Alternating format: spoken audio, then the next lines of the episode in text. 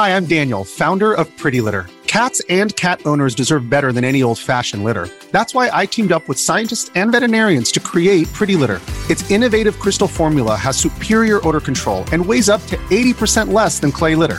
Pretty Litter even monitors health by changing colors to help detect early signs of potential illness. It's the world's smartest kitty litter.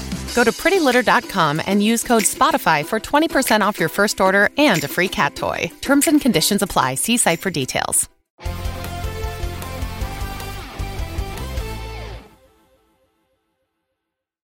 What's up, and welcome back to the Kinda Funny Games Cast. Of course, I'm Tim Gettys, and I'm joined by the new face of video games, Blessing Adeoye Jr. Star Wars Jedi Survivor release date delayed six weeks. Six Take weeks, all the time you need. all the time. you Take all the time you need. The, we're in a weird place though with video games where it's like, you know, I'm I'm excited. Of course, take your time to get the game right, but also I'm excited just But 'cause get your like, shit together, you lazy developers. What the fuck, yeah? give other games some room, you know. But Yeah, the yeah. problem is giving this game room just means we're giving some other game less room. Oh, yeah. like it's just a, the constant Get dangerously close to Breath of the Wild, or not? uh, sorry, the sequel. Exactly. To Breath Tears of of the Wild. the Kingdom. Tears of the Kingdom. Tears of the Kingdom, everybody. Uh, joining us as well today, we have the Big Daddy Greg Miller. Hey, how are you? I'm good. What are, you- what are you doing? What you playing over I'm there? remote playing my PlayStation 5 at home, making sure I download the new Ghostbusters Spirits Unleashed uh, update so it's ready to go when I get there tonight. That is That don't know if is you saw such a Greg Miller sentence. They've added in the real Ghostbusters uh, ge- uh, gear that you get to go in. So I'm, I'm So we've been watching the fake Ghostbusters. new this map and stuff. No, no. Remember the cartoon? Filmation had this the, the Ghostbusters IP beforehand. That's why if you went back and looked at Ghostbusters '84 when they did it, they had a whole bunch of different names. They had to say like Ghost Chasers because they weren't sure they didn't get it. And then of course it tested so well as Ghostbusters that we have to get it, so they got it. But when that happened, Filmation was still very much like you know, wait, we own Ghostbusters, so we're going to make money on it. So they made a cartoon called Ghostbusters to ride off the success of Ghostbusters. and Was so it then Egon? Ghostbusters. No, no, it was this monkey and a bunch of Ghostbusting guys. They weren't The even monkey was a Ghostbusters, though. Ghostbuster. Yeah, and so then to make a Ghostbusters like from the movie, you know, Peter Venkman kind of shit, mm-hmm. they did the real Ghostbusters. Pedro Bankman. Well, sure, yeah. So I'm sure somebody said them that way. I think I had that VHS actually. The real Ghostbusters, The or real one. Yeah, yeah, yeah. Of course. And rounding out the group, we have Andy Cortez. Andy, how you doing? I'm doing great. You remember like that proton pack and stuff? The studio is so oh, wow. big that it feels like they're having a very separate conversation. like I can barely hear anything of what Greg Miller's talking about. like, I, I love that. Like normally, Greg, I would have cut you off earlier, yeah. right? But you know, I was But- almost done. I was but- going. I was well, doing well- speed round for you. That was my thing. You were doing the speed run, but it, you know, give a mouse a cookie. How long would you have went? Could you have went? I could see you giving Andy a full episode by episode breakdown, a Oh, private in sure. review. I mean, I, well, do you want me to get into Extreme Ghostbusters, or did you want I me do to keep not, it to real everybody. Ghostbusters? Of course, this is What about the, the comics that then pull it all together? Gamescast IDW, baby. It's the world. Um, of course, you can get the show on youtube.com slash kind of funny games or search your favorite podcast service for kind of funny explain gamescast, and we will be right there for you. If you wanted to get the show ad free and watch live as it's being recorded, just like our Patreon producer, Delaney Twining, is doing right now. Wow. I saw Thank them in the Delaney. chat. They're there. They're there. Thank you for making this all happen. My hands smell like tacos. That at least that's where the sentence ended. That's where it ended. I did not, you know what I mean? Wasn't sure where we were going to end. We ended positively. I love it. I love it so much. They were brought to you by like soap and I'll tell tacos. you. Yeah, I Soap smell and it. I smell the taco. taco and the soap for that matter. Wow. You mostly smell smell a lot of lemon because it's a lot of me pouring lemon on the Every bite. taquitos al pastor y uh, asada That's uh, hold on. con cebolla y Oh, now I'm lost. now. y sí. you lost, you lost. Said too too many words. It was pork and steak, right? Yeah, you nailed it. You nailed it. Now, I want to start this one a little bit differently than we normally do. Normally, we talk about what we've been playing, then we get to the topic of the show. I want to start with the topic of the show, if you gentlemen will allow me to do that. Stop, stop, stop, stop. There's been a no, lot- no, that's copyright. Whoa, P.S. I love whoa, you. Take that shit off. whoa, wow. That's P.S. I love you. I mean, you guys said it. I had to do You it. said it. It's Had it. legally binding. That's fair That's, enough. that's how it It's, works. it's, it's, it's, it's actually voice commanded. Bear didn't do anything. So we are one month into 2023. This is the last day of January as of recording, right? We have seen E3 come and go, come again, go again, come back. I don't even know where we're at with the, the coming and going at this point. Hmm. We've seen Geoff Keighley, meanwhile. We're on like the third reboot, I'd say. Yeah, hmm. yeah. Geoff Keighley doing the damn thing for a decade now, building out the Game Awards, this big industry event at the end of each year. I, at this point, would you guys say the Game Awards or the summertime is like a bigger deal?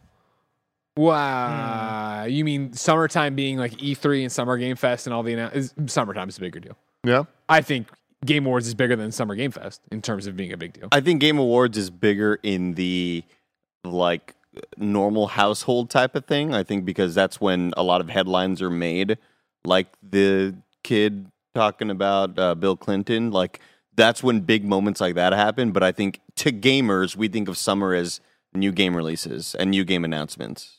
Well, But when you think the mainstream is covering, I mean, they cover ga- Game Awards. I'm not trying to take away from that, but they're covering E3 in that time as well. Like They're uh, covering, still, though? They're covering Vin Diesel on the Game Awards. All right. they are. That's true. Really do. I guess my thing is, what, what was the last E3 worth covering? Because there wasn't an E3 last year. Keanu Reeves, 2020. I, I, I, it's hard for you to imagine that 2019. it's hard for me to imagine that by the time we get to this next E3, it's going to be that, right? Like without having PlayStation, Nintendo, Xbox, I know I'm probably getting ahead. Um, what is there? You're talking about third parties. I'd say your question, Tim. I would say some. I'd, I'd say Game Awards is the biggest individual gaming event outside of a PlayStation showcase or an Xbox showcase, Yeah. I agree. and those can happen any any point of the year, right? Like Xbox usually sticks to the summer, but PlayStation has been fall. yeah. So I might I might argue toward the Game Awards side. That's where I'm at too. So Keighley doing the Game Awards, then of course Summer Game Fest, and you know personally killed E3 and like did all that stuff. But where are we at now? What do we want from this? Do we think that this year is going to be good? Do you think that E3 will exist next year? The reason we're talking about this right now is in the last day, it was uh, officially announced that Nintendo, PlayStation, and Xbox will not be at E3. Does that matter though? Let's start there, Andy. Does that matter? No, I mean they haven't really been a part of it anyway, except like Nintendo's But the, the, only summer one. is such a big deal that Yeah. they're all doing their things there anyway because it's a big deal. yeah, it's uh, E3 is a state of mind. Mhm. E3 is a season. You smell that? It smells like tacos and lemon. Tacos and soap. and soap. Smells like tacos about to soap. say E3 is a people? E3 is a people. Yeah, it is a. It, it's not a place. It's a people, right? And it does remind me of like this is the windowed area of maybe two months where all the game publishers and developers think that this is probably the best time to release or talk about what they're working on and make buzz and try to stand out of the crowd. Man, you're making a pretty compelling case that, yeah, summer's a bigger deal than Game Awards because all the publishers are there doing stuff. I agree with I mean, you. Get them though, bless. When Get you, 'em. I mean, when you say all, right, are you just talking about Xbox or are you including PlayStation, Nintendo in there too? Because I look, PlayStation had a summer thing. Yeah, it was, a, it was a, a nice, little, a nice little state of play. A nice little state. The state of, the state of plays happen all year. There's also state of play. But there's in also, but if there's one happening during the summer, But it's not the big one though. The big not one has big been one. more. I mean, I guess. there And wasn't. if- when's the last big one? if you want, yeah. Shut your hole. the last, Not you. you leave your hole open.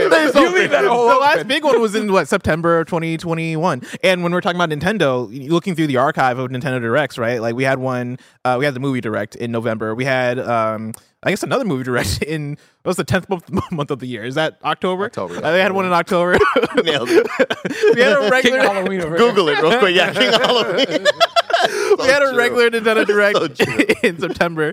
There was a Splatoon 3 Direct before that. And then in June, the month where Nintendo would usually do a bigger Direct, there was a Nintendo Direct Mini Partner Showcase. And that was boo boo. Yeah, the ones that we usually look down upon. Sure. So even Nintendo's they're start they're starting to avoid the summer. I don't think there's a promise this summer that we're going to get something from Nintendo. I mean, then this, I don't even think that that's that rare. Like, even thinking back to 2020, I remember all eyes were like, all right, cool. Animal Crossing's out. What's next for Nintendo? And then they just didn't do shit, right?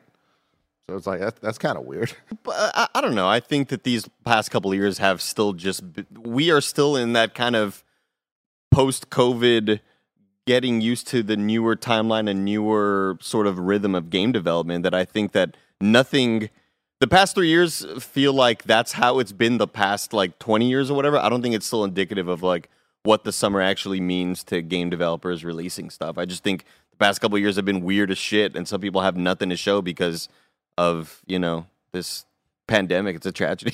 it sucks. so with with that though, thinking about so I, I would say that there's now the three options when it comes to the summer placement of game showcases. You either go to E3, you go to Summer Game Fest, or you just do your own thing, right? I, I agree with that. Yeah. So we know that this year, all three of those things are going to happen in some way, shape, or form. Do we think that Xbox, PlayStation, and Nintendo will do their own thing in the summer? Xbox for sure.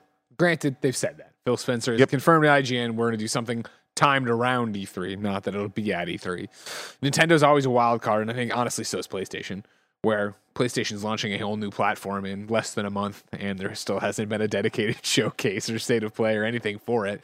And will that happen? Will we get that announced next week to get us somewhere to be prepped for VR two? Uh, who knows? And I think then that just dominoes out. You know, on top of the hangover from COVID, you're dealing with the fact that it's such a shifting sands. What game is ready when? When can you talk about it? Do you need to talk about everything all at once anymore?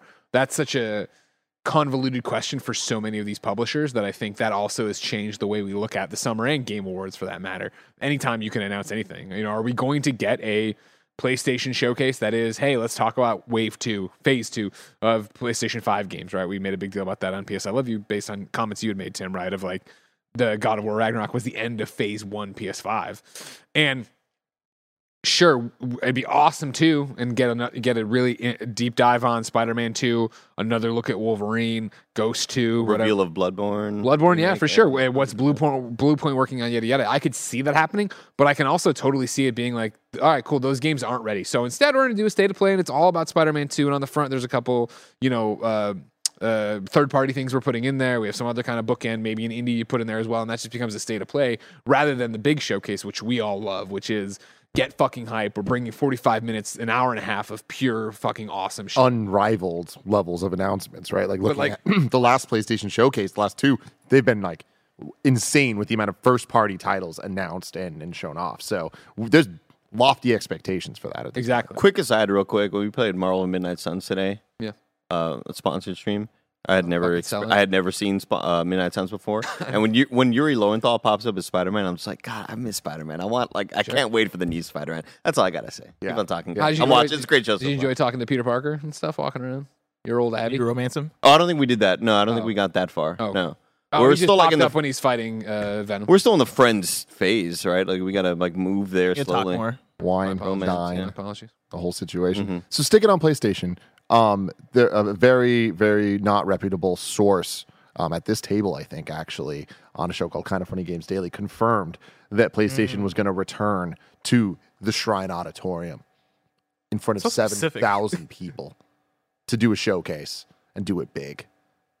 Do you think that there's any chance that happens, Greg? Who said this? Me. I'm an idiot. I, I- I thought you. Yeah. I thought I missed a Jeff Grubb episode. Yeah, or something. no, no, I was no, like, no. What? This is just I would, we were talking about PlayStation and what what they're going to do during the the summertime uh, this year, and I was saying that like if they ever were to return to an in person like big event, this potentially would be the year, like with the debut of this new phase of whatever PlayStation Five is doing. What do you think?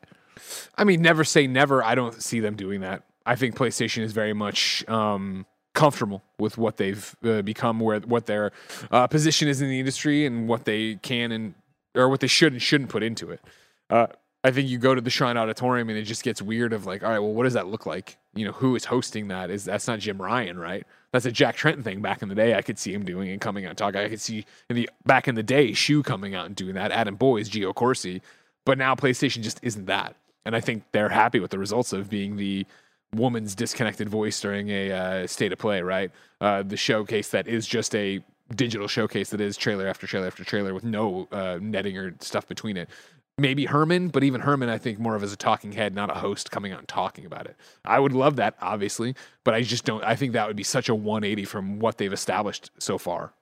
I'm with Tim only because I think that the That it's going to happen, or you want that it to happen? I, I I see something more in that vein because I think the rendering the rendering costs for having these real people in these videos getting rendered in real time, you know, the, the, Those all the 3D s- models are all the. CG is really really tough to do. It's Unreal 5. Uh, no, but I you bringing up Hermen, I think is a great point. I think I don't see um, I don't see Jim Ryan as the dude to do that. I do see For sure. Hermen and people like Shu and those sort of personalities to be the ones running it, or maybe hiring. Why not just have a a non-disembodied woman up there or man up there? Like it doesn't have to be a voice; it could be any presentation. E3 is a place; it's not a people. You know. Yeah. Yeah, yeah. This is, that's not what PlayStation has been doing. You know what I mean? They haven't done that in a while, and I think they haven't laid the groundwork. And I think yeah, I would love to see the return to it. I fucking remember those days of you know even that uh, Gamescom.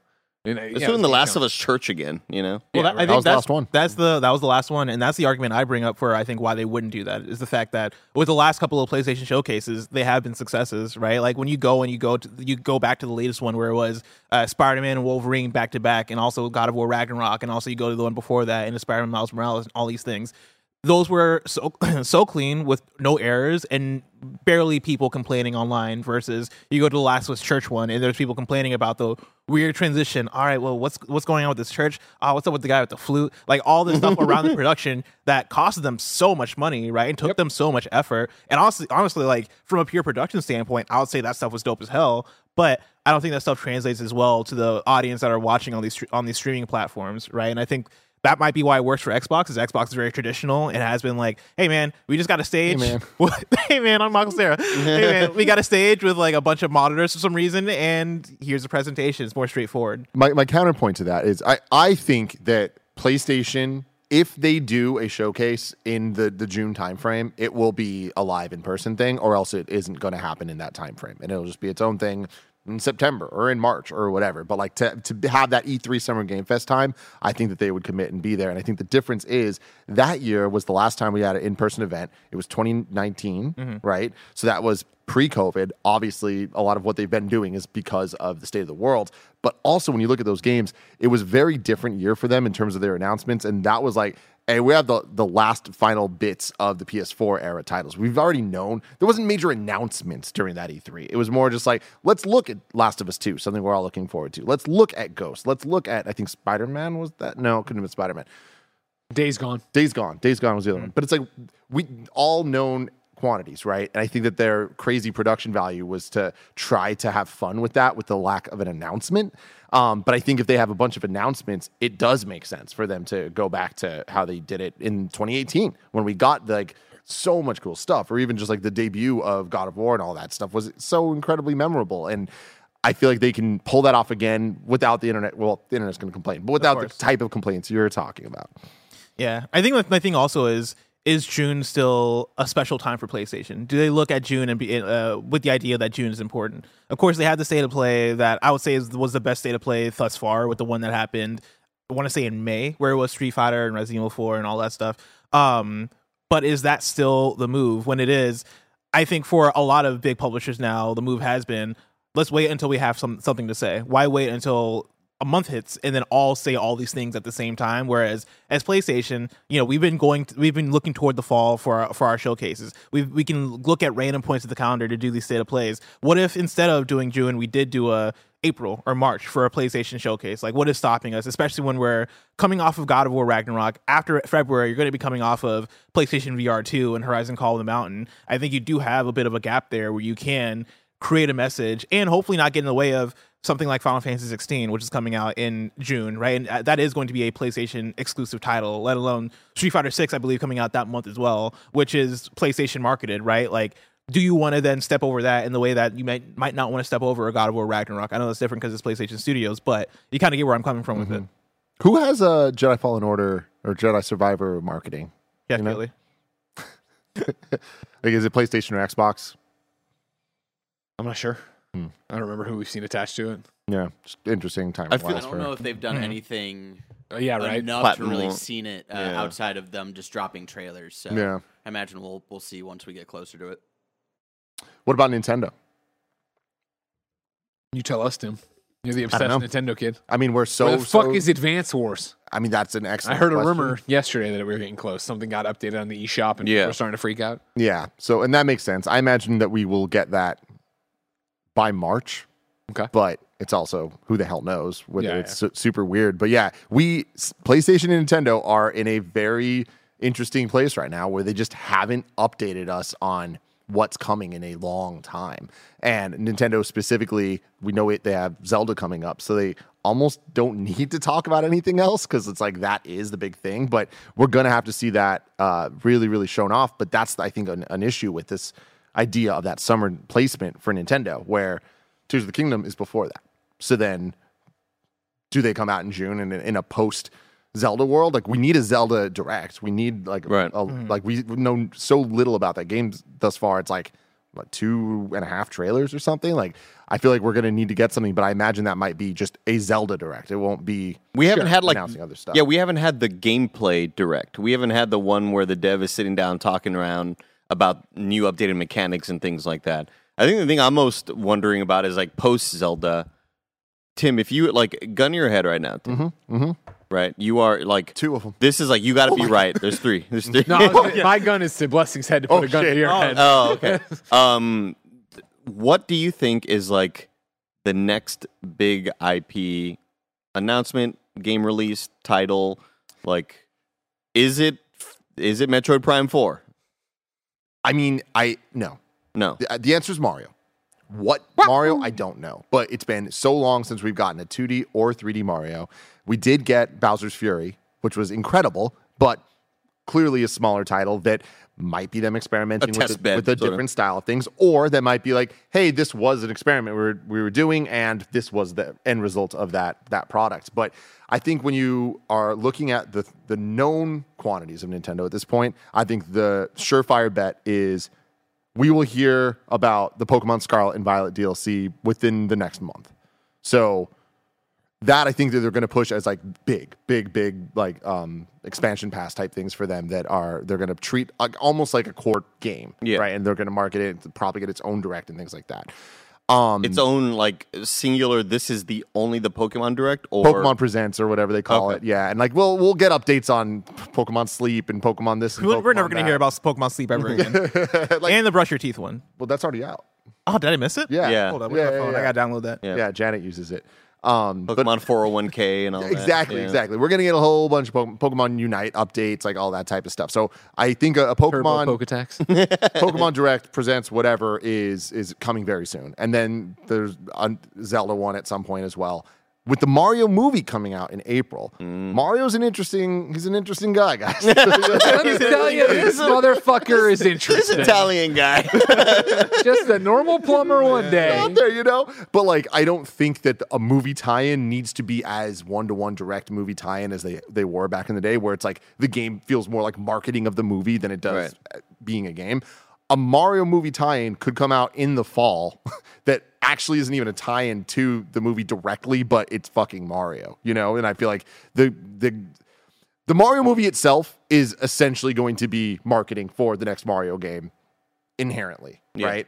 And I do think we're going to get a new Mario game this year. Like I think it'll be announced and released this year, and if not multiple, I, I Hmm. also would not be surprised if they go super hard. 3D Mario and 2D Mario both coming out. God, I would year. love it. Is the so what is the the fall Nintendo game this year? Is it Pikmin Four? Is that going to be the main No one? There you go, Lakers head. Yeah, Pikmin Pik- 4. Pikmin Four.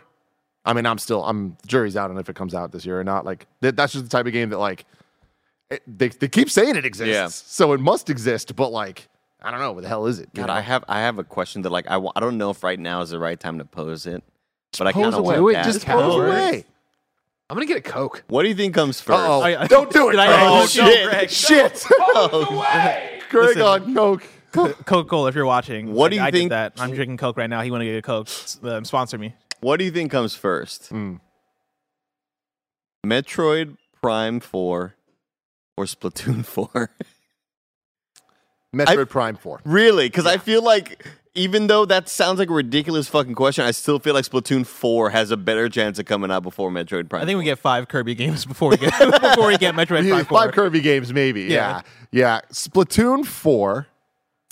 I don't think we get. On that has to be next gen at this point. Yeah, Yeah, because Next gen Switch. like Splatoon two was 2017, and then it took five years for them to do Splatoon three. So You think Metroid Prime Four is going to come out in five years? yeah, I fucking it, I Yeah. fucking hope so. I do. It is. You know, thinking about Metroid You Prime know, for the 4, lols, I hope it doesn't. I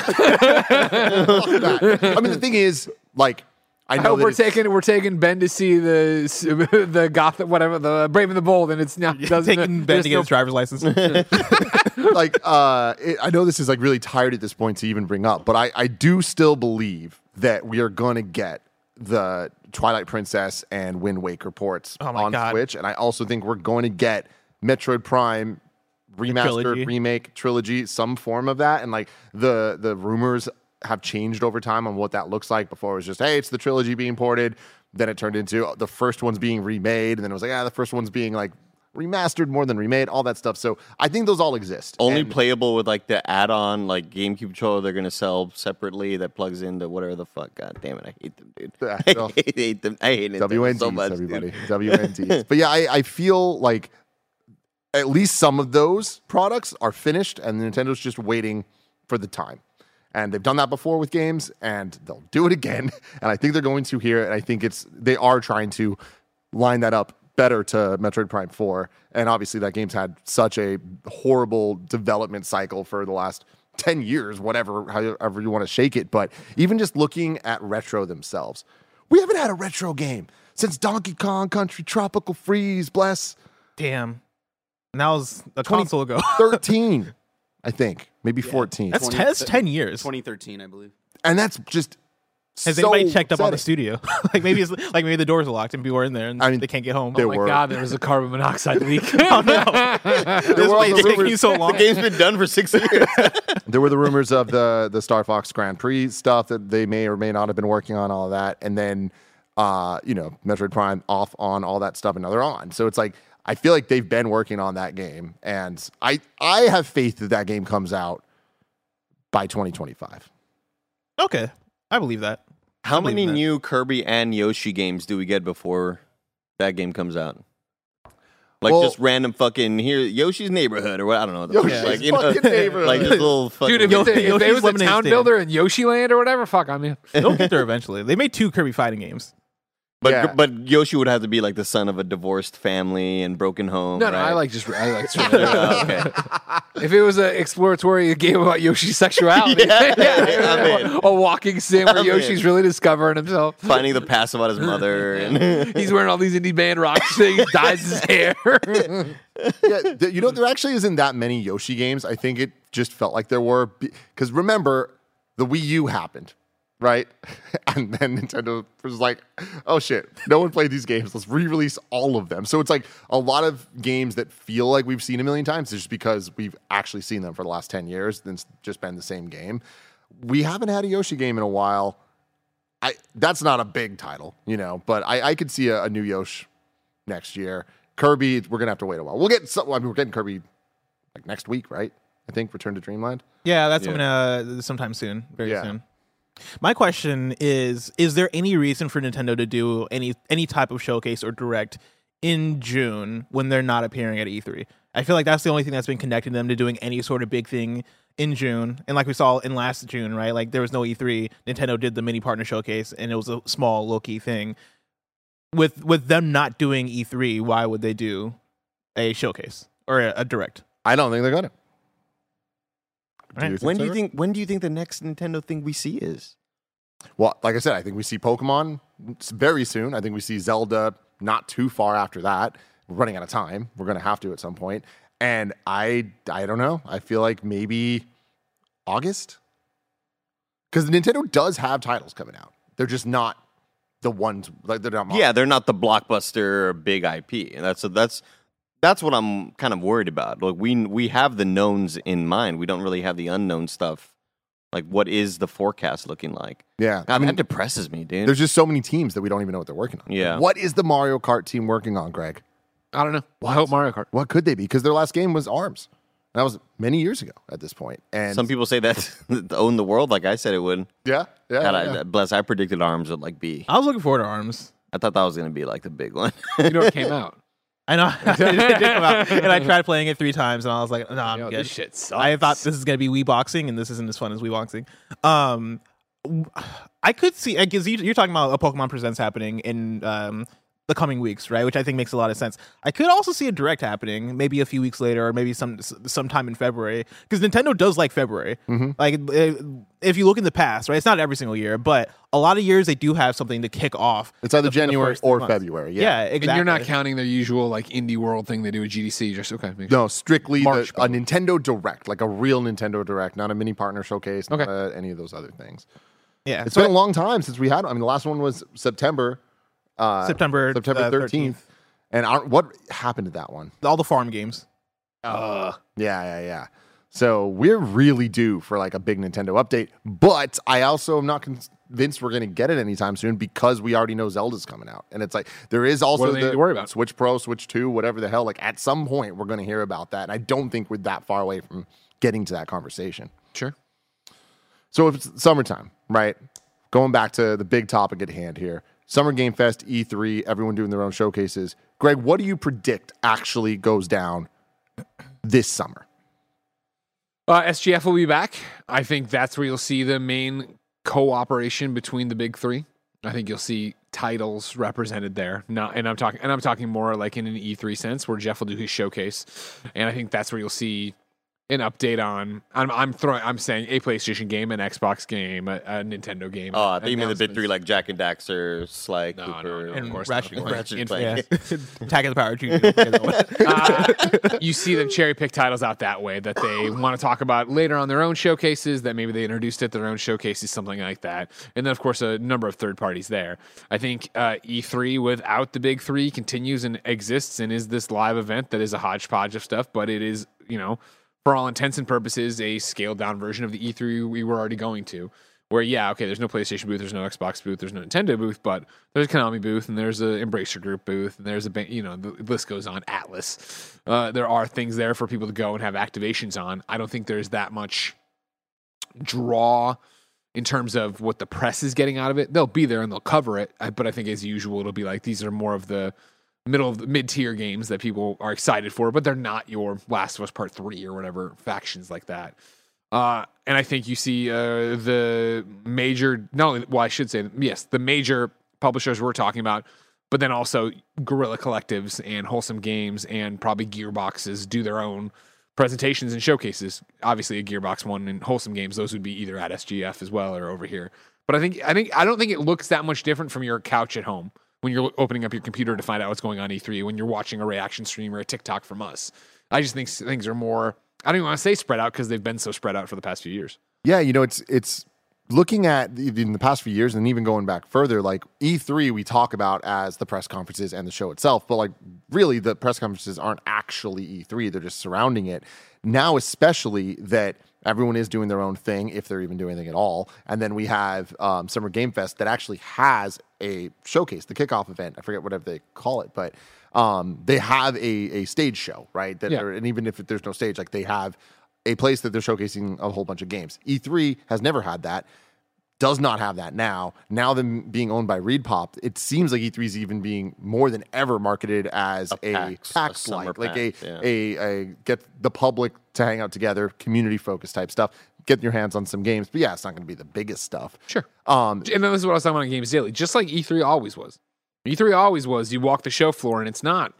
You're playing something PlayStation just announced on their stage. Usually, I mean, I'm- there's rare exceptions, but for the most part, your Naughty Dog game they debuted is going to be a behind closed doors demo that you want to go to. You know, Cyberpunk behind closed doors demo. Like these things you have to book a slot for. You have to go through that are often media only.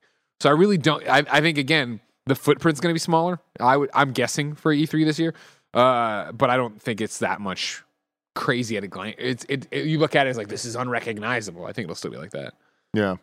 And with E3, the last couple years getting smaller and smaller, like every time we went there, it really like it went from being like some of the years being like this insane. Every booth is like wild, towering over you, like the production value through the roof. And then as PlayStation backed out and as the big guys started backing out, then it just kind of got awkward and empty. And it's like I feel like this year it's gonna be as awkward and empty as ever, but just with questionably more people there. Yeah. It's it's so weird to think about how much smaller it has gotten when I think about the first year I attended in 2017 when I was when I joined Kind of Funny, and then every thumbnail that you saw around the internet was the Xbox booth and the PlayStation Mm-hmm. Yeah, booth yeah, facing yeah, each other, right? You see that image so much over the internet. Whenever you just Google search E3, you're always going to see that image. And that was the last time you saw that image. Like it's just gotten progressively smaller and smaller. And I think I think more concentrated, not really. They had to make some adjustments, right? Like big people are dropping out. We have to kind of reinvent what this whole thing is. But I think you're right. I think more and more E3 is going to become a summer PAX, and we may not even see an official E3 stream. I think it'll be more what you were mentioning the PC Gamer stream, Yeah. the Wholesome Gaming stream, the Guerrilla Collective. yeah, Guerrilla Collective, all these different smaller um, you know, either publishers or group or gaming groups or whatever coming together to kind of make their own presentations. But I wouldn't be surprised if like we saw a complete removal of an official live E3 show in the future. Yeah, Greg, I mean, you hosted what I would say is the first of its kind E3 show. Like E3 would always have live components with like YouTube partnerships Sure. and things like that, but like you hosted the multi-day event where it was like they treated it as if they were trying They're to own the conversation. Yeah, yeah. Uh, like, do, do you think that that worked? Do you think that they will do that again, or is that just totally over? Great question. Um, it worked because you were so good at it, bro. Thank you very much. Yeah, fuck yeah. And Michael Hamm. It, it no, he actually dragged it down. they canceled it because of him. it's a loaded question that I'm probably biased on, right? Where did it work? I mean, yeah, we had an audience that watched along. I don't think it was revolutionary. I don't think it was the the definitive source of places to go because I don't think that exists. I think that even E3 trying to get in the game where they are now, uh, to host a stage show and a production, the problem there is that there's the kind of funny audience that wants to go watch us react together. There is the Easy Allies audience that wants to go watch them react together. There's the IGN audience that wants to come out of something and watch Daemon and McCaffrey talk about it. Like you have your chosen personalities of what you want and the content you want. And I don't know how many people are unaffiliated that are just like down for a new thing. That's the mm. problem is like I feel like E3 both in terms of the thing I hosted, in terms of what they're talking about now, trying to be like a summer PAX and all this stuff. I feel like it's just a step behind everywhere they need to be. I don't think they're cutting edge on anything they're trying to do.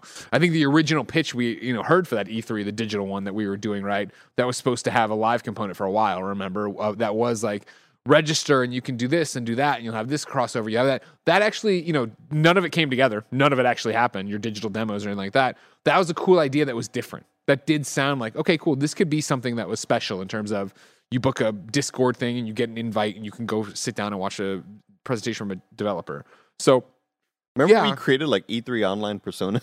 yeah, exactly. what happened with that? Nothing because it was like it all had the best intentions, but I think they were a step behind it and they couldn't pull it off in, in the way they wanted. I feel like to. my persona's still out there, like just kind of like lost. this is like Doesn't in getting its information leaked. uh, there was a step behind and everything. So like it accomplished what it was set off to do, which was like create a show to watch and have a whole bunch of very talented people work on it and create it. But I don't think it became the definitive place because again, what's the what is the definitive place? It's exclusives. It's having com- it's it's having something no one else has. And so when it is that, it was just a different place to watch a before or after stream talking about Gearbox or what Xbox or Wholesome, whatever the hell we were reacting to, right? Like that's all well and good, but I think you're already entrenched in so many different environments that you're never that that conversation is already so shattered. And that's the thing about what Geoff does that's so smart is that Geoff makes his own show. That is like everybody come here and watch this thing and then go watch your personalities, right? And I think that this E3, the way they've pitched it, and I, we don't know a lot about it, right? We just know what we've read on games industry, that business stuff like that. I'm not getting the vibe they're doing. We're pulling together the E3 show. We're pulling together a hour and a half long E3 show. That's the the show that you come and watch with your friend. And then like, and I don't know if that's what it needs to be. And that's where it's so weird. Of like, the identity of E3 has been in question for so long that even now they're like, oh man, none of the big three are going to be there. And it's like, well, was that what you were envisioning this E3 to be? Well, what is this E3? And to the Yeah. point that like, cool, now it's the summer PAX. Do people care? Like, and I know that people care and I mean, you're different parts of the country and yada, yada, yada, but I just feel like, cool, none of the big three are there. It's just going to be these mid tier games you go see. And again, I'm not knocking those games, but like, is that worth it going? I, my thoughts is that I think they go through and they do E3 this year, and I do not think there's an E3 next year in terms of was like going to be uh-huh. my next question. in terms of doing another live event. Like again, like as long as there's an ESA, I assume they will try to do E3 something because of course E3 is a brand, it is a name, it is Yeah. you know you talk to anybody who goes to the E3s from the public side or press side, they're always like. I've always dreamed of going. I have this pass. This has always been my dream since I read about it on IGN or in Game Informer or whatever. That is still powerful. And I don't know at what point going to E3 is going to PAX. And I know people love PAX, but I I dreamed of going to PAX isn't something you hear. And I know people do. I'm not hmm. taking a shot at PAX, but PAX is the obtainable. Whereas E3's always been, oh, you had to be a person in the industry to go to it.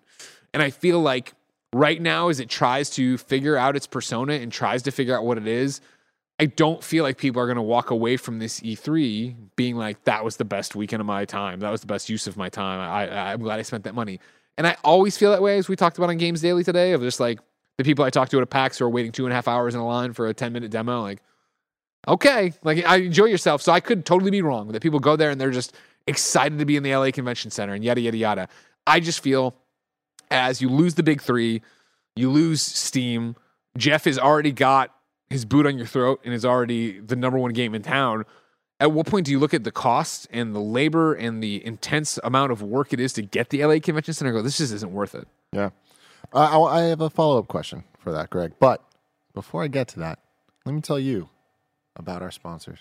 Shout out to Grammarly for sponsoring this episode. From essays to emails, Grammarly's communication assistants can help you write with confidence. Grammarly is a must have for every student. Best of all, it's free to download and works on all your favorite devices and apps. A ton of us here at Kind of Funny have been using Grammarly for years, and Joey specifically is a huge fan. She says, and I quote, Grammarly is used with everything emails, tweets, even writing our weekly schedule. Sometimes my brain works faster than my fingers, and it's nice to have a second set of eyes. The free versions of Grammarly offers comprehensive writing suggestions, a tone detector, and a synonym feature, all to help you proofread your work as you write, so you can be sure it's mistake free and polished before submitting. Grammarly Premium comes with advanced features like Clarity Full Sentence Rewrites, which flag and rephrase hard to read sentences. Premium even comes with plagiarism detection from essays and projects to emails and presentations. Improve your grades this semester with Grammarly. You can sign up for an account today at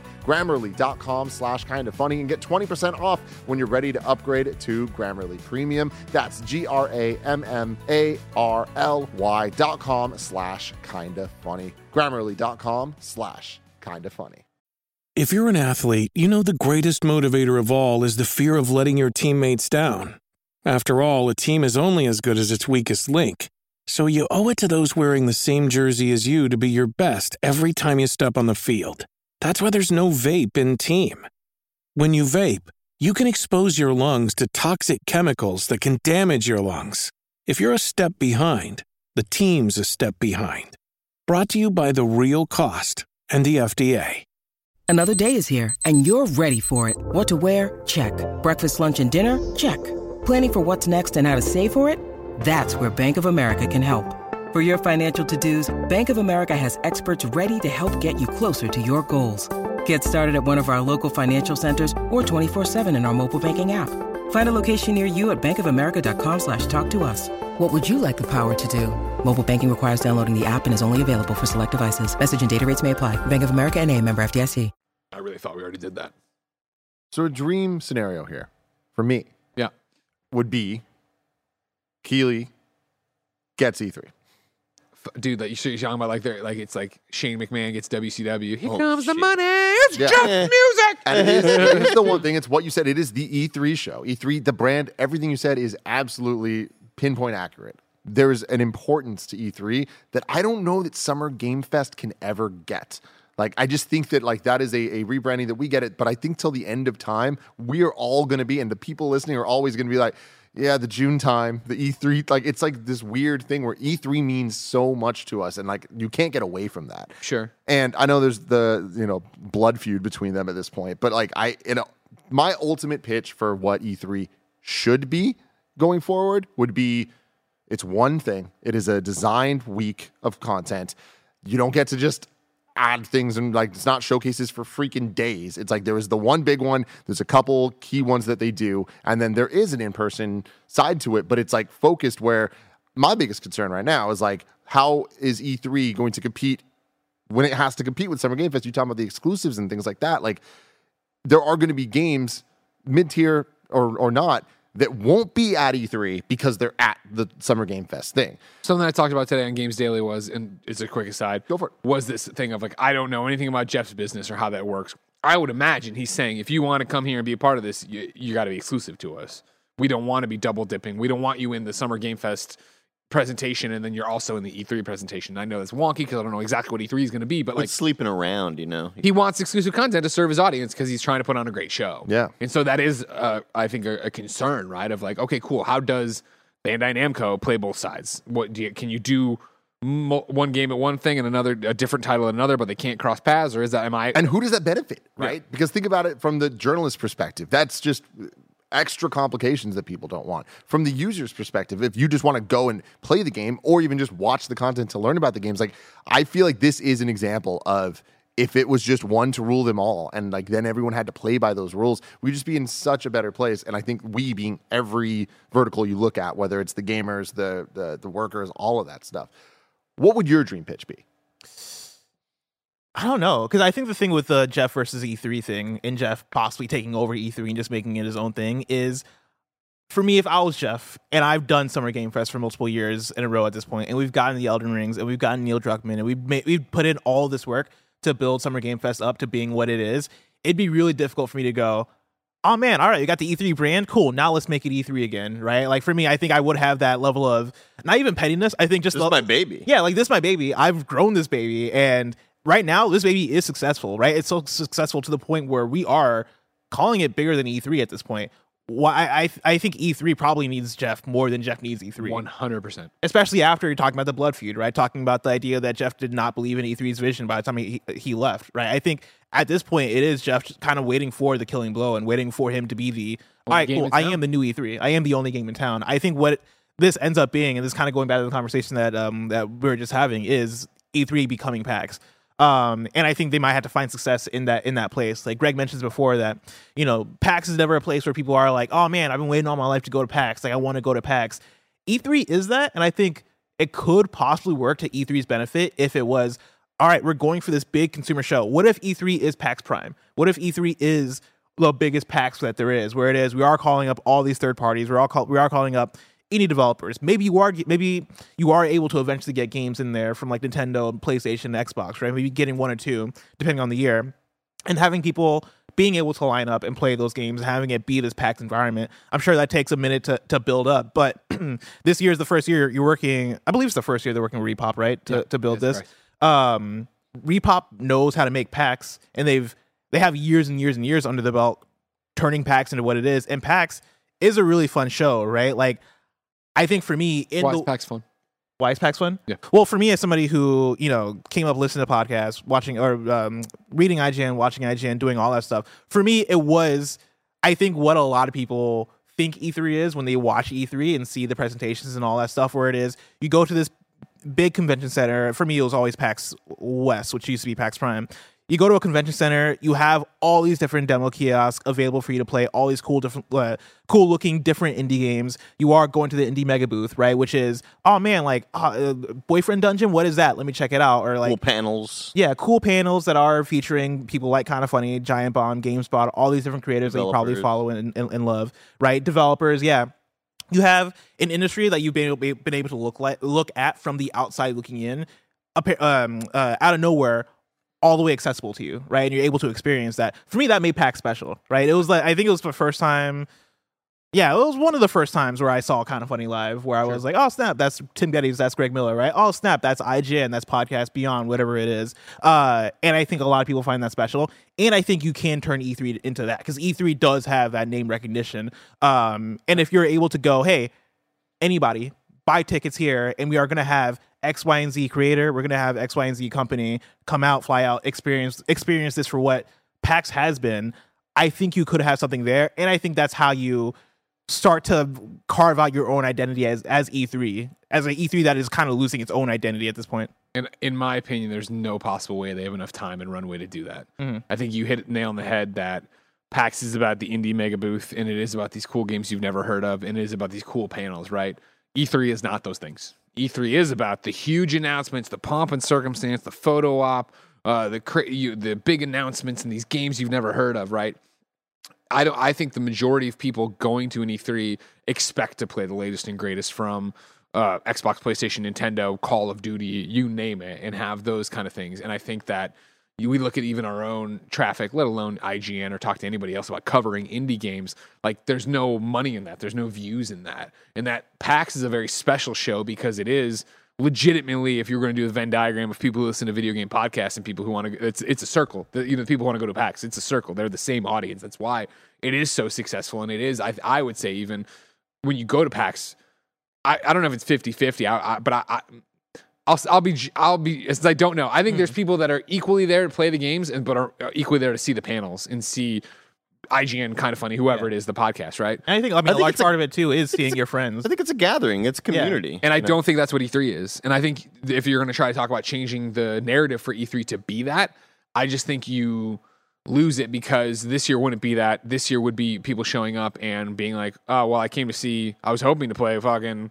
whatever uh, Spider-Man 2. Last of Us faction, Spider-Man 2, and that's not here. And so I'm just playing. And there's this weird Japanese game and yada yada yada. It's like the looky Luke. It, they, it it's going from something that was already Comic Con and bringing it down, where it's Yeah. it, it, and changing its character. And I think what does it become? How does it do if we're not talking about if it is Summer Game Fest? And then way back to your point, I think that's the whole thing of why Geoff would. I don't. I don't think Geoff wants E3, and I don't think he'd ever want to take E3 because again, then you take on all the baggage of the E3s that have come before when you've set your own cadence with Summer Game Fest and set your own rules and done all these things. And and you've tied so much of the name Summer Games Fest to the popularity and success of Game Awards and the fact that like the Game Awards is becoming such a ubiquitous thing in the industry and among like just households of gamers that don't listen to gaming podcasts all the time. Like it, the, the audience is continuously growing and growing year after year. And the idea that the Game Awards Twitter account is the central home for Summer Games Fest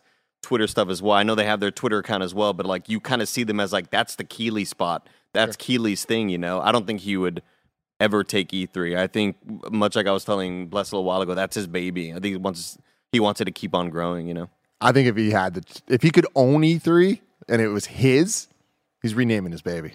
Hmm. E3 is such a strong brand, and Summer Game Fest, it just never will. If be. we got to the point where we could buy IGN, would you want to then dissolve kind of funny and just be IGN? no, because we're cooler. I de- oh. guarantee he thinks the lot same thing lot about cooler us. Yeah. shirt opportunities. I'll go with IGN. but it's the the idea of even you talking about the PAX of what makes a PAX a PAX, and you, you even saying like what really made it special for you. So much of that is the panels and the people and stuff. I don't think we're getting that at the E3. 100%. I don't think we're I- getting at this E3. And and that's the problem. If we don't get it, so what are we getting at this th- E3? It's just the- disappointment. like, and yeah, then it's like, so next year you're going to try to pivot and be like, all right, we're getting panels and we're doing. And it's like, well, who does anybody care? Like, I wouldn't expect us to go to uh, E3 right now and have a panel and have it be like our PAX panels, which are fucking awesome in a giant community party, right? I'd expect the room to be half full and like people are wandering the floor trying to get their swag bags filled up and not, you know, do that. So in the IGN article where they reported about Xbox, Nintendo, and Sony skipping E3, the ESA did give a statement, um, or no, the uh, ReedPop gave a statement to to IGN, uh, which makes me curious. Which I'm I'm going to use that and usher it into a question, right? So the statement reads like this: E3 is such a significant event for the game industry, and being entrusted with an important cultural touchstone is not a responsibility ReedPop takes lightly. Since ReedPop took the, took on the contract to run E3 six months ago, we've worked diligently with ESA members based on their feedback to create a new type of E3 that supports their goals and needs. This process has taken time to uh, time due to the tremendous amount of stakeholders offering input. Though we appreciate that we can we could have been more transparent to questions for which we were still finalizing the answers.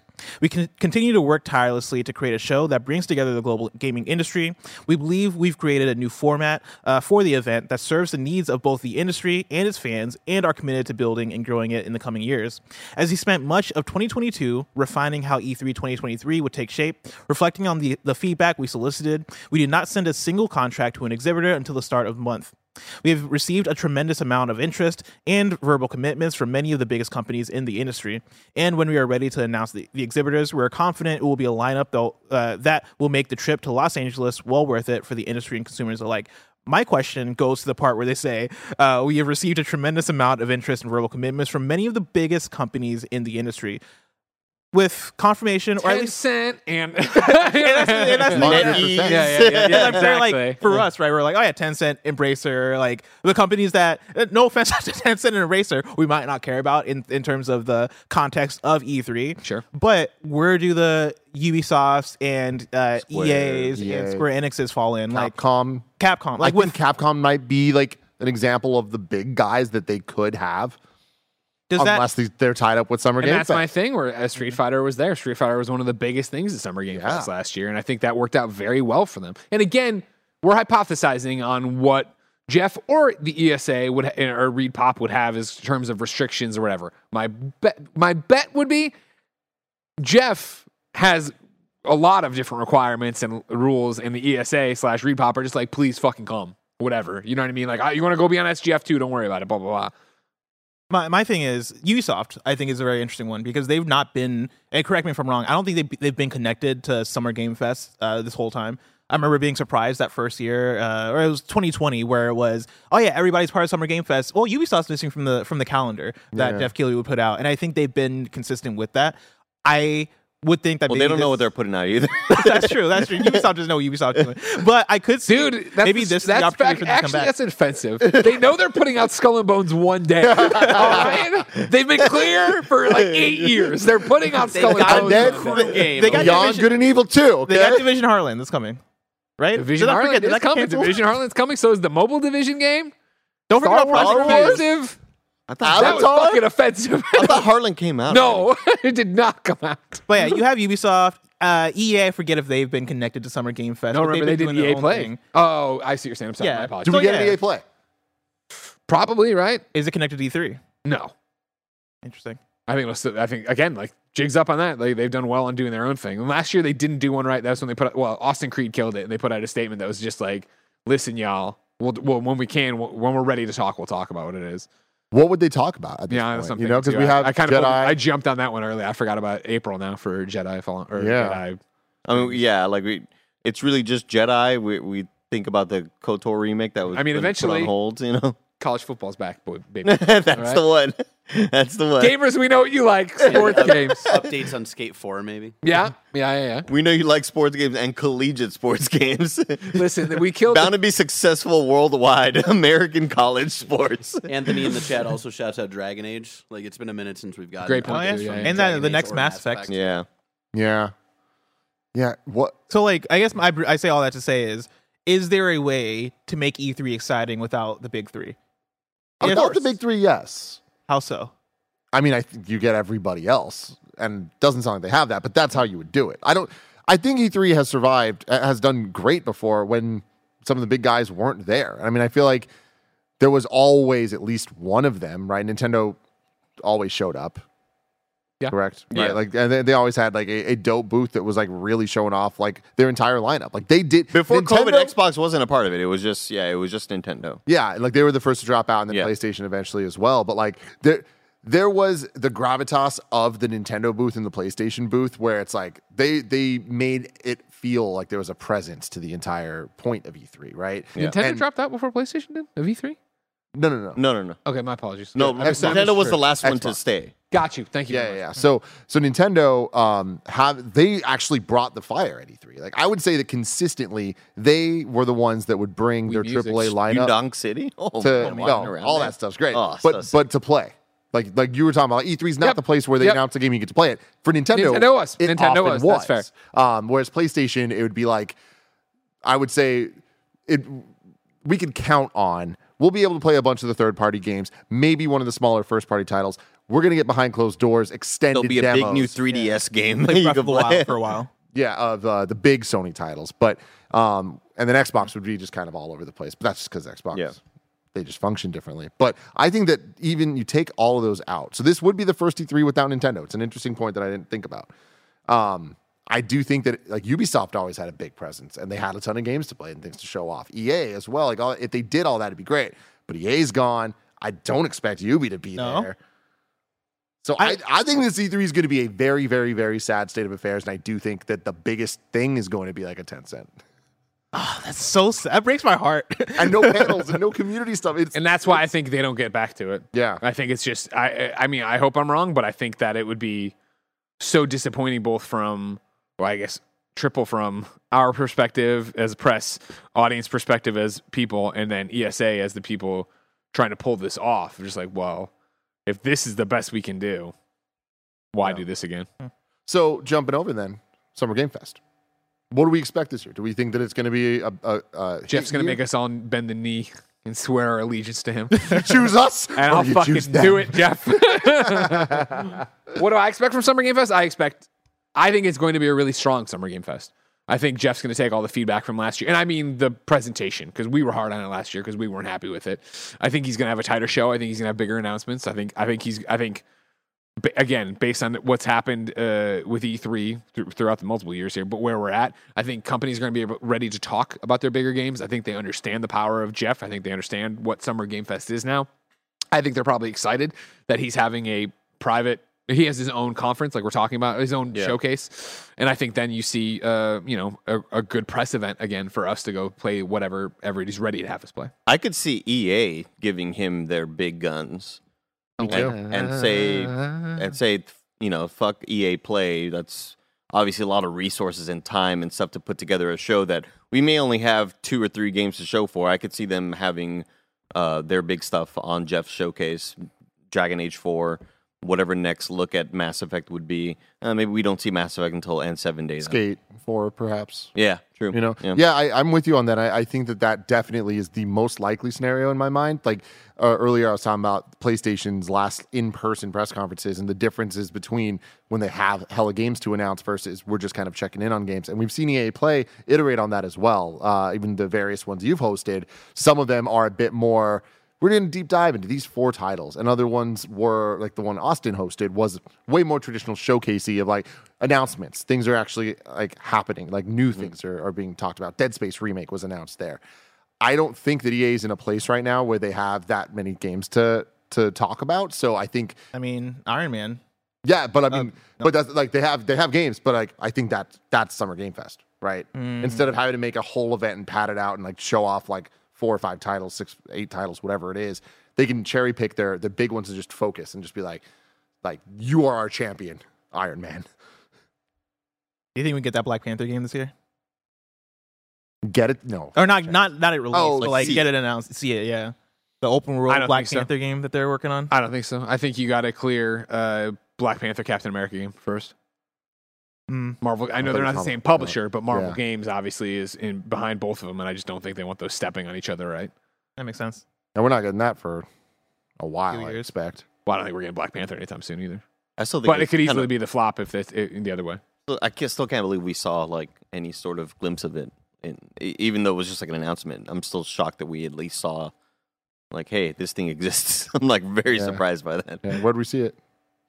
I don't remember. At a D23 hosted Wait, by which game we're, we're talking about? Media Oh, we're talking about the Black Panther Cat right. I just love the That's amount of right. things we're talking about that we've hosted. Oh, yeah. We're the best. God. I said we're the best. Oh, we're oh yeah. Not we're you. the best. Well, you made eye contact. We're not talking me. about fucking Final Tim, Fantasy. When I- we I- return Hit the button to on the what- what day shrine does it come out? Nobody knows. They still fucking lie. Tim, New York Times, you were in there. Thank you. I was on Times Square. Times so, Square, yeah. New York. It's a whole state of mind right here. exactly. Damn. Crazy. New York Yeah, it was State of mind, baby. What's up? um, but yeah, Summer Game Fest. I have really high hopes this year, like for everything that y'all were just saying. But like, I think that, I think that without fault, every single Keighley event has gotten better than the previous ones in terms of production, in terms of tightness, in terms of dealing with the criticism. I don't think that it's always gotten better in terms of the announcements, but that's not on him. No, no, no, no. He wants to get the biggest announcements possible. And I think that the longer we go on, the more shows he does, the more the industry sees, oh, he got the stuff. Like He's the, he's the game in town. stuff. Just He's- let him do it. Yeah. Exactly. So I, I think that we're really set up for that. And then I do think that uh, a very important aspect to the um, Summer Game Fest side of things is what used to be Judges Week now being what we did last year, being able to go uh, very tight, tight knit, community focused, but a community of games media, which I think is a very important element to E3 that sounds like E3 is not going to have. You know what I mean? Like Well, didn't they mention their thing they wanted media days? Did I'm sure. Okay, okay. I'm sure, but I just I don't I don't think that it's going to be the same. Like I feel like Sure. like Summer Games Fest last year, it felt like a a who's who of the industry. Sure, and, And Paris. It, and it felt like yeah, exactly.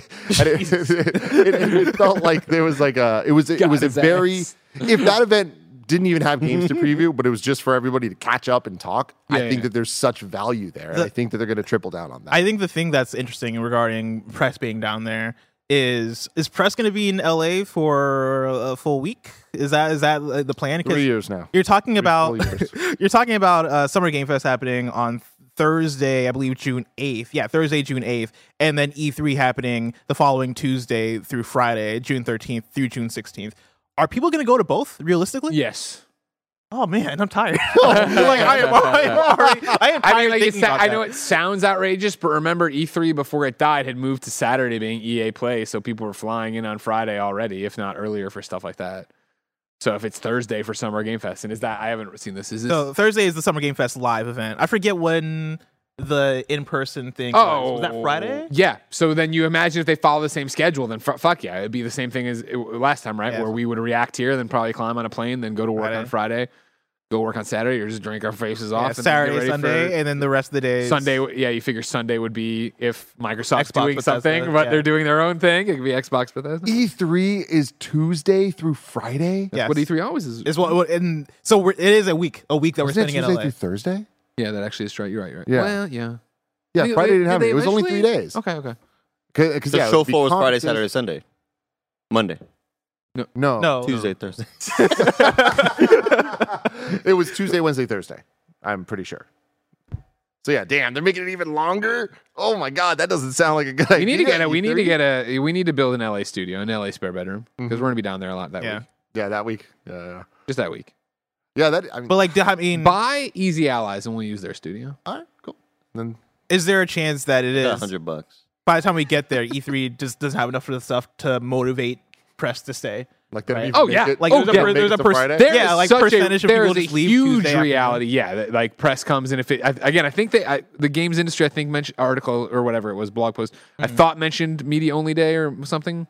But anyways, maybe I'm wrong. I would imagine yeah, a lot of people do just the media only day and bounce. Well, I mean, dude, even think about last year. For as amazing as that Summer Game Fest event was, and I, I legit think that that thing was amazing. I like that. I've done so many different types of these game events over the years, and I thought the way that it was designed, the quality of games they had, knowing what they had to work with, I was so impressed with that.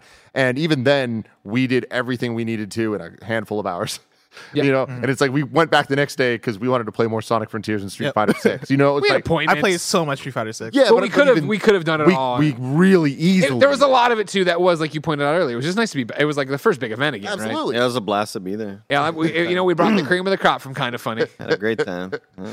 But I do think that uh, if that was Summer Game Fest and that was already coverage wise, media wise, like oh, there was there wasn't that much. I expect that there'll be more this year, but at splitting it with E3 as well, is it going to be that many days worth of content? The answer is no. Like it's just straight up. But one media day, sure, probably. I'll wait. I'll wait three days to play Everspace Two at E3.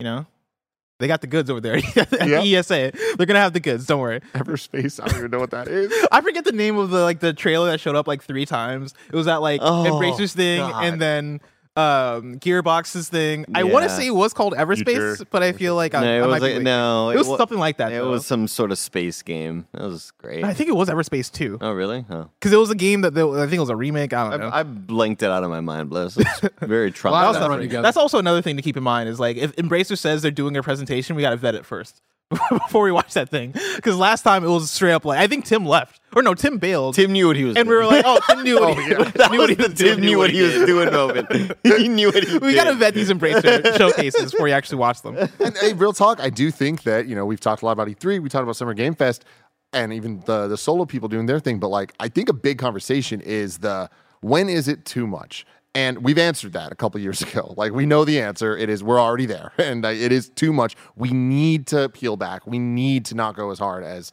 uh, we've been doing. Do you think this is the year? That we get less showcases during that week and it's going to be a little bit more focused? Or do you think that it, we're going to keep going down the path we've been going down, which is more, more, more, more, more?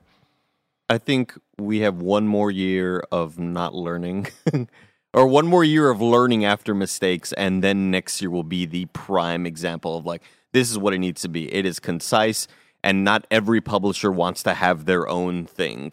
Let it's okay to give your shit to Keighley and have him show it off. You don't need an hour and a half or an hour presentation for your four games with 32 minute uh, developer interviews like we had during that one Embracer Group one, which is like really tough to watch.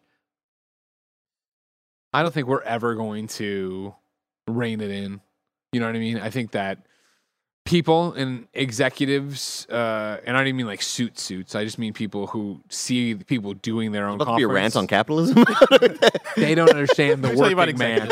uh, no, I think it's just that they'll always want that prestige, and they'll think that they're the exception to the rule, and they'll not. I, you know, we know firsthand how hard it is to plan and put together a showcase, and I don't think people get that until they're really in it, and then they they don't have editors, they don't know what they're doing in terms of how let people talk and stuff like that. So I think there's all in the new world, there's always going to be too much. I think there's always going to be that independent streak of wanting to go do it on your own. I think you're going to see other people like us rise up and do uh, more showcases, which inevitably becomes noise to somebody, if not uh, you know most people. And I think they're always going to be too long, and there's all these things happening. uh, working class Americans. Malia. there it is. There it is. God damn it. That's, that's all you have is Obama saying that and Michael Cera saying Let's, let's give me your best Michael guys. Cera doing Obama. Mitch McConnell doesn't want that. hey, Michelle. God damn. What, do you, what do you think, Bless? Homeworld 3 is the Oh, game. Was- Homeworld Homeworld 3. 3. The Oh epic saga God. continues. That's what I was thinking of. Um, I think the more, the, the further we get, the more we see publishers and these folks who start who put on these showcases understand that it's okay and, and and actually good to have space themselves, right? And so for me, it's a question of do we see the EA plays and Ubisoft's peer uh, or peek into June again, or do they continue to try and keep their own space? And I think they might try to keep their own space unless like E3 goes after them hard or for some reason. Um, but yeah, with that, right? I don't think we'll see a Ubisoft forward in June. I don't think we'll see an EA play in June. I think June, if I had to visualize it now, right? Uh, May, I could see a state of play. June, I could see a uh, that Summer Game Fest live event that Geoff Keighley would do. Uh, that next Sunday, Xbox Bethesda, and then maybe like the smaller things here or there, right? And then um, I forget if I mentioned a Nintendo Direct, but I think also we could see a small Nintendo Direct partner showcase mini type thing. I think those are what we'll get, and I think it'll be fine. Like I think I think we'll get through it. I think it might feel a little bit condensed, but you know, I I, I think that's what we're working with now. I think that's the reality of things. Yeah, I, I I'm torn. I don't know because I I think that the fact that E3 is like being as stubborn as they are, that they want to live and not die, which I understand as well. like I, you know, it's like Survival instincts. like I totally get it. I get why they're doing it, but I do think that them doing it is going to create more showcases. Like I think that E3 existing is going to extend the time period that we're talking about that we're, we're covering things and it's going to incentivize some people that may not have done a showcase if they w- instead would have just been here's my two games, Geoff's going to have them. But now it's like, well, if E3 is here, we need games on the show floor. We should show off those games that people are going to Sure. be playing, even though we've seen them a bunch of times. And then that's how you get a showcase. And then multiply that by like five, and all of a sudden we get Homeworld 3 shown five more times Yep. uh, in things. Here's I- what here's what we do. In order to make a more efficient kind of funny for the future, Mhm. we get we make a, a time machine for me. Okay. Oh, geez. I go into the future. Wow. I get to see which presentations have the most crossover and overlap. Like, hey, this one has six other games that are being shown on the other shits. We can cross that one off the list, right? Sure, You know what I sure, mean? sure, and sure. that's how we vet it out. So, patreon.com, everybody. You know what? I take back every bad thing I said about Kinda Homeworld Three. Yeah. I'm, You can watch this trailer a couple more times, right? I'm looking at the, the Gamescom opening night live trailer for Homeworld 3 on Gearbox's um, YouTube channel has over a million views, and so there's an audience here. Oh, for- there is an audience. Yeah, no, 100%. I did not We know saw it in our chat. They're like, Really? yeah. Oh shit! I hope I didn't make them mad. I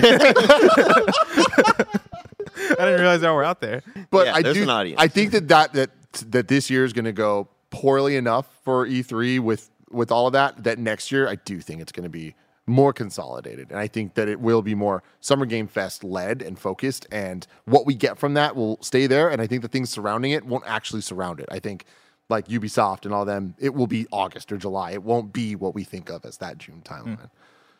But I also just hope that that's the case. Who the hell knows? I Let us we- know I what hope you we get think. cool games. Yeah, I hope we get some nice. cool games, man. Give me a Yeah, Nintendo yeah. Direct. Give me a PlayStation Showcase. Show me Iron Man. Oh, Geoff Keighley's for sure gonna have Armored Core, isn't he? Oh yeah. I forgot about that. Yeah, that's gonna be a banger. He's also gonna have Last of Us factions. God, I would hope so. I hope so. I think that's gonna be a PlayStation thing. Yeah. Live at the Shrine. Give me the Theater. showcase.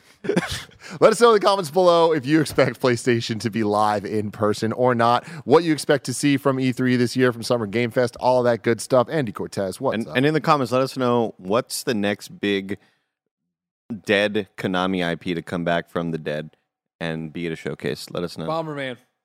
Fuck, that was my guess. I love you all. We're gonna go. Bye.